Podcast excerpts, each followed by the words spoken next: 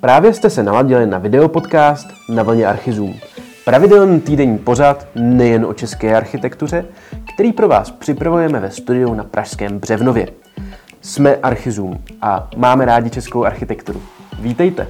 Partnerem dnešního dílu je Club Design, firma dvou kluků z Moravy, Václava Čajánka a Lukáše Pejchala, která vyrábí osobitý design do kuchyně. Do 14. května pro vás tihle dva připravili velkou slevovou akci. Podrobnosti najdete v odkaze dole pod videem. V druhém díle schrneme ta nejdůležitější témata, která jsme na Archizum minulý týden publikovali.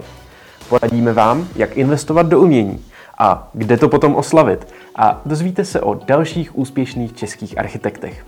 Sledujte web archizum.cz a odebírejte náš YouTube kanál. Buďte neustále v obraze.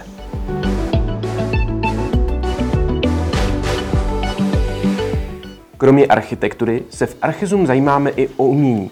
Vydáváme pro vás seriál, ve kterém Daniela Kozáková radí, jak se vyznat ve spletité džungli umělců a jejich tvorby.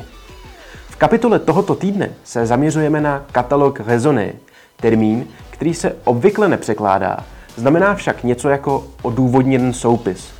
O co se jedná a proč by vás měl zajímat? Katalog Raisonné jsou důležitým a ceným zdrojem informací pro sběratele, obchodníky s uměním i kunsthistoriky, kteří se chtějí seznámit s dílem určitého umělce.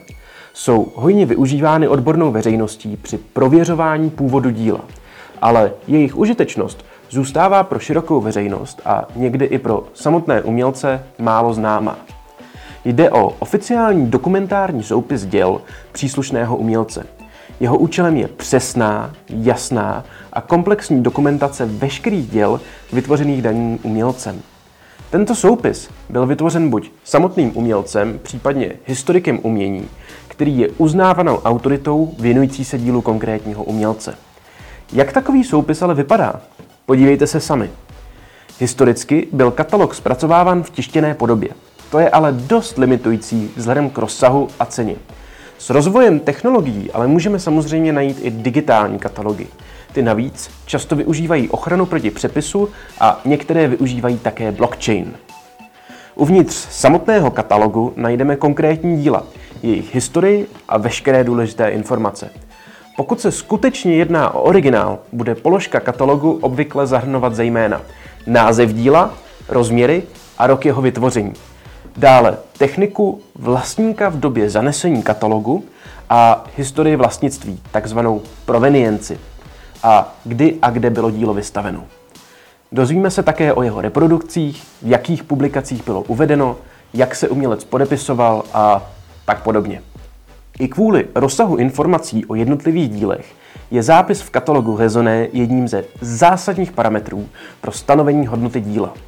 Případě, že dílo v přesvědčivém katalogu uvedeno není, může to způsobit zásadní obtíže při jeho dalším prodeji. Proto si na to dávejte pozor.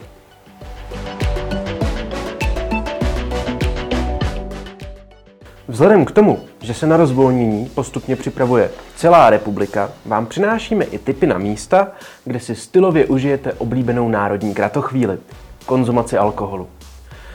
Vybrali jsme pro vás designové bary a kluby z Prahy i Brna.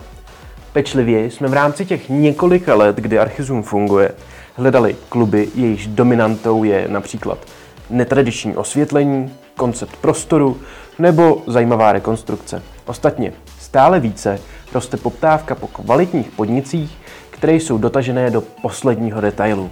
Nasajte s námi atmosféru zatím stále zavřených designových interiérů alespoň takto.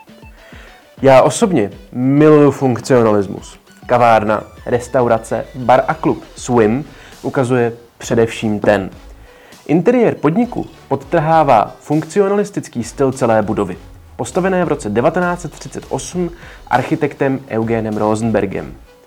Samotný interiér zpracovali architekti ze studia Miau. Z bývalé kotelny vytvořili v suterénu klub, který navozuje pocit pod hladinou vody.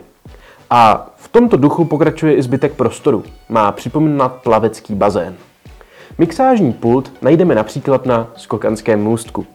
Atmosféru dokresluje neonové osvětlení, kovové materiály a bílé kachličkové obklady. Při výstupu z klubu do kavárny se vracíte zpět nad hladinu vody, kde je prostor čistý, světlý a v barvách modrozelené. I díky celoplošním oknům kavárna evokuje pocit, jako byste seděli v bufetu plaveckého bazénu. No a jestli jste z Brna nebo třeba hledáte stylovku jiného rázu, mrkněte na celý článek. Odkaz najdete dole pod videem.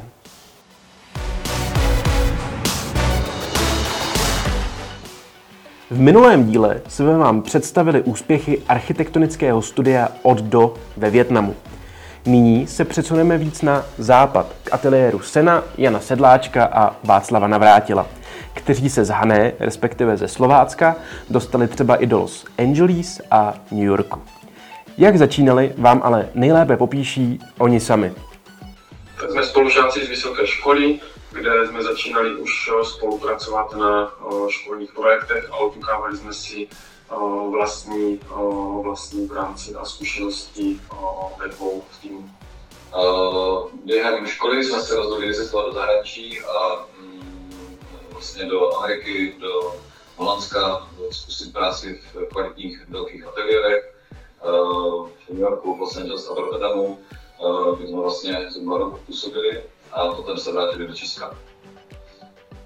Po dostudování na vysoké škole jsme pracovali v českých ateliérech, já konkrétně u architekta Haguse, což pro mě byla klíčová zkušenost ve vnímání architektury, detailů a práce s materiálem. Já jsem si prošel ateliéry například Nedaného a dalšími brněnskými, kdy jsme právě možnost spolupracovat na větších projektech a jednu chvíli jsme se s kolegou rozhodli, že se zkusíme osamostatnit založit vlastní studio a rozjet vlastní praxi. Za zlomovou realizaci považují úspěch ve výběrovém řízení na projekt rekonstrukce městského koupaliště v Kijově. Z něj se má stát areál akvacentra s krytou plaveckou halou, tobogánem, saunou, střešní terasou a dalšími atrakcemi.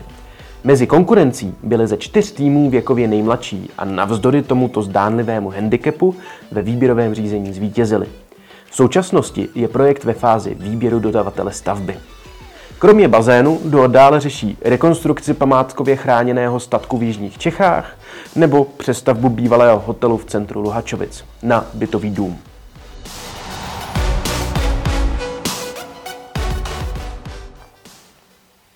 Jako perlu nakonec vám ukážu nový mural v pražských Holešovicích. Umění nezastavíš. Dílo od kanadského umělce s českými kořeny Davida Strauze vyobrazuje smutnou dívku, která se strachuje o budoucnost planety. To samo o sobě by nemuselo být nutně tak zajímavé. Speciální ale je, že barva, kterou je murál natřený, obsahuje minerální barviva, která dokážou čistit okolní vzduch od škodlivých látek. Údajně to funguje na principu fotokatalýzy, ale tady vám poradí víc Google než já. Mural vznikal 9 dní a je součástí kampaně We Share the Same Future, kterou připravil Food Shop ve spolupráci s Nike.